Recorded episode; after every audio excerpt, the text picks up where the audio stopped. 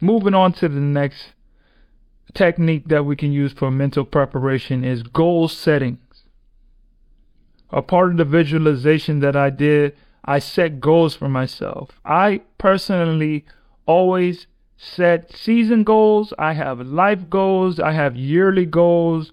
I have three year goals. I have five year goals. I got 10 year goals. I have each one of these goals. You even go break it down to one month goals. I've got one month goals. I got one week goals. I got one day goals.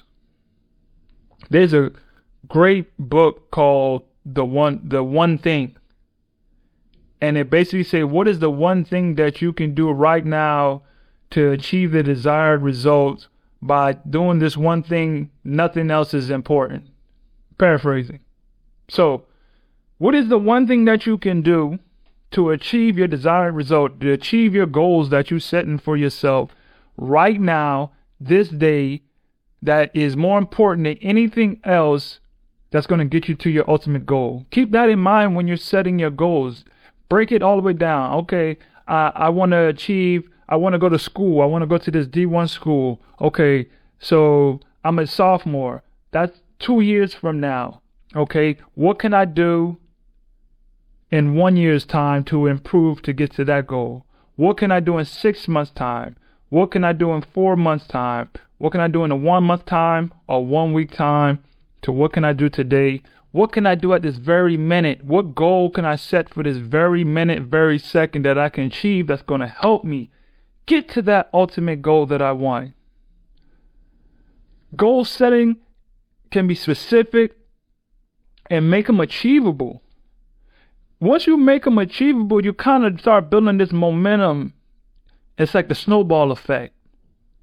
Once you get into like that snowball effect that okay, I achieved one goal, what happens? You start building the confidence like, hey, I did this one thing, you know, I could do something else. I can achieve another, another one. It gives you that, ah, I feel good about what I just did. You feel good about the goals that you just achieved today. You feel good about the weekly goals. So you want to make them achievable, but you also want to make them a little challenging because if you're, I don't believe there's anything in life that if you don't put, if it doesn't create some kind of struggle or resistance, it's not going to be worth it.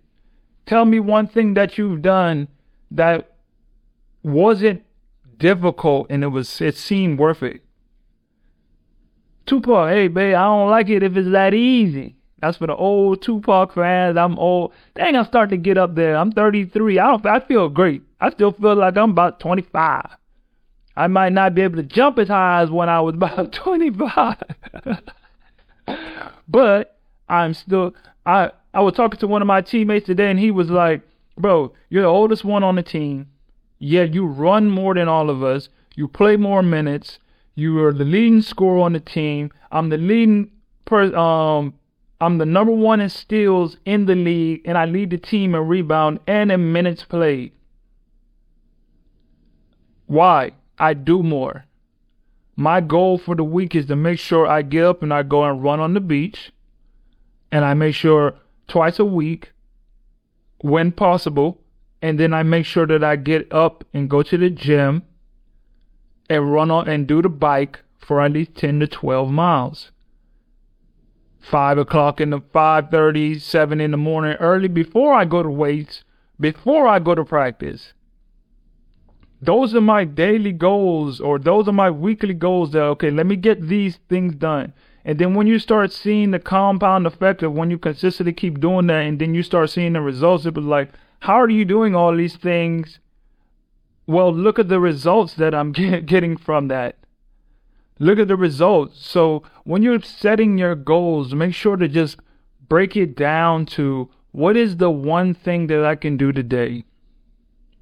What is the one thing that I can do today that everything else is not important or not as I wouldn't say not as important. Everything else doesn't matter, but everything this one thing will help me contribute to everything else that I'm trying to achieve.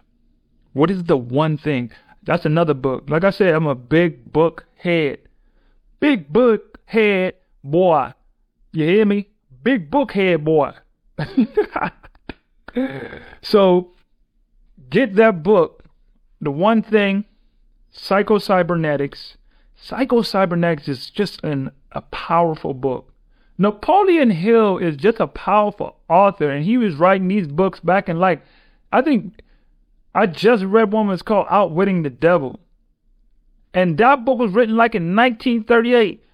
Psycho-Cybernetics was written like 1913 or 28 or something. And they, they are so true to today's time and what they do for what we can uh, pro, uh, add to ourselves in today's aspect to become a supreme athlete. Man, I love that word. A supreme athlete. That to get your mental mind going and setting your goals and how not to drift in your goals and how you can narrow it down to the one thing for today, for tomorrow, for the week, for a month, six months, a year, two years. But you start off by breaking it down to what is the one thing that I can do today? What is the one thought that I can think that's going to help me get to my goal? What is the one question that I can ask myself that's going to help me get to my ultimate goal? Quick tip. When you ask the question, you get your answer. Your questions are your answers. So ask yourself, what is the one question that I can ask myself to get to the goals that I desire for myself? Beautiful. Love that question. Number three, mindfulness and relaxation techniques. Mindfulness and relaxation techniques such as meditation, deep breathing, progressive muscle relaxation can help calm your mind and reduce stress and anxiety. These can increase your ability to focus and perform at your best. Once you start understanding mindfulness through meditation, through, do you know how, have anyone, I'm talking to you, you the, whoever has the opportunity to listen to this right now. Mindfulness is just ability to sit there in one place, no music, not talking to nobody, for about an hour, 45 minutes, 30 to 30 minutes to an hour, and just sit there and just deal with your thoughts. That's hard for a lot of people to do, but that's when you come to a state of mindfulness, of understanding what's really going on around you, what's going on in your mind. You're literally taking focus and thought of what's in your mind. You're starting to understand what is it that I'm really thinking about? What is it that I, is going on in my mind? Do I know what I am thinking about? The brain processes 50 to 60,000 thoughts a day. And 90% of those thoughts are the thought that we thought yesterday. But they're going so fast that we're not taking time to understand what it is we're thinking. Meditation. Meditation is something that we can use to slow the body, slow the mind down, understand what it is that we're trying to achieve, what it is that we're thinking of that we can focus on. Every day when I wake up, right? This is this is kind of like a must, a must have, like a, a non-negotiable, I should say. This is by far a non-negotiable for me. I wake up every day and I pray for about 30 minutes. I pray for about 30 minutes and just get my mind, my soul, my spirit prepared for the day. Just get my, just before I even start my day, I start off with like, yeah, listen, God, this is exactly what I want out of the day. This is what it is for me. I'm putting you first in everything that I do. So before I even could think of anything else, I'm already in the habit of putting you first. Putting you first before my day starts. And that just sets the tone. I'm getting literally my inner body and my spirit set on the the good things of life for my creator from how grateful I am to be here. How grateful I am that I can just sit and talk and express myself. Express myself. Then I get into my meditation. My meditation and my visualization, but I go into my meditation first. In my meditation, I use this breathing technique that I learned from another book. Boy, listen, if y'all not understanding the power of the books yet, you might not want to keep listening because I probably got a book for almost everything that I read. And that's what I understand about the books nowadays, like what they really do for you. Because once you really start reading the books, they don't come to you like the whole book hits you all at one time. It's just when you start seeing different aspects in your life where you're thinking about something, the book and the concepts of what it is will pop up into your brain and remind you of this situation, of this concept, and how you can apply what you've gotten out of that material to your life. So I was reading a book, it's called Limitless. I don't know if you guys seen that one movie, Limitless, when they take the pill, guy eats the pill, Right, I'll give you a brief little breakdown of the, the movie Limitless. So guy gets this pill. He finds this pill. It was like a drug. He eats the drug and he's able to access 100% of his brain. He's become super smart and he can just pretty much, he becomes limitless. No pun intended. He becomes limitless. He just is able to do whatever his mind can process. He literally can do whatever his mind can process at the time. So he becomes limitless. And in that book, it just teaches you so much about how you can have recall, recall, man, you recall everything. You learn better. It teaches you how to focus. It teaches you how to learn. It teaches you how to think. It literally teaches you how to think. It, it teaches you about the negative thoughts that goes on to your head and it, th- it teaches you mindfulness and relaxation because to get the proper stimulation to your brain, you got to be able to calm the brain down. You got to be able to calm your body down. You got to be able to relax and get into a state that gives your mind the opportunity to be able to function at its best time, uh, at, to its fullest capacity. That's why the book is called Limitless because they're trying to teach you that you can use your whole brain and one of the techniques in the book is through a breathing technique that he learned. The guy in the book, Jim Crow, he, um, that he learned in the Jim Kwik. Sorry, not Jim Crow. Jesus, where did Jim Crow come from? Who was talking about Jim Crow? That Jim Crow popped up in my head. This is not that time. Jim Kwik. Jim Kwik. My goodness.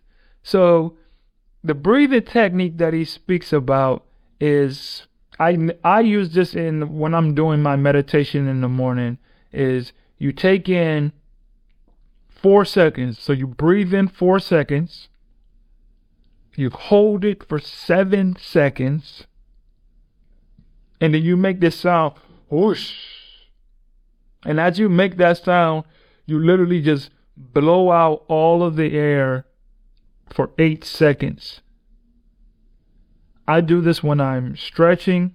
I do this when I'm meditating. It's once you're focusing on your breathing, it just makes your body more relaxed. It just makes you in unity with your mind, your body. Everything is just in harmony. I use this every morning.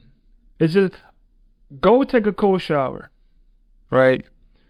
That's that's another thing that can help you with your mindfulness and relaxation is literally taking cold showers. I take a cold shower every single day. Every single day I use a cold shower. You should be using cold showers to get your mind. Once you understand that putting your body in shock positions, if you can control your mind and understand your mind more because your mind is like tearing it off. No way are we supposed to be under this freezing cold water. But if you can just stay there and understand how to control that and do the breathing technique, Breathe in four seconds. Hold for seven seconds. Whoosh. And breathe out for those eight seconds. You're not even thinking about the cold anymore. You're not even thinking that your body gets into this motion. It's like a flow. You're putting everything in line. You're literally interacting with your surroundings through your breathing, and then your mind calms down and realize, hey, this is actually, if you can get through the first minute of a cold shower, it's probably, it will change your life. Start taking cold showers. It literally opens up your brain because your brain, you start gaining control of your brain. You literally start gaining control of your brain because you understand this is only temporary. The pain the suffering that I'm going through that's keeping me off balance, it's only temporary. It's not even real. It's not even real. It's, it's just something that my brain at the time wants to just take me like, make me feel like this is a danger, danger. There is no danger. It's actually one of the best things that you can do for your body, especially as an athlete. That's why we do cold tubbing. It relaxes the muscle. It gets the blood flowing because your body has to start warming up your body from the cold hitting it. It increases blood flow. When it increases blood flow, now you can get all those little injuries, all those knickknacks. The reason why normally you have more of those is because you're not getting adequate blood flow. So if you take cold showers, you're forcing your body to get more blood flow. So if you're getting more blood flow, your body can get the blood to the areas that are hurting you. Hey guys, thanks for tuning into the show. Please subscribe on our YouTube, Spotify, Apple, and wherever you listen to your podcast. I greatly appreciate it.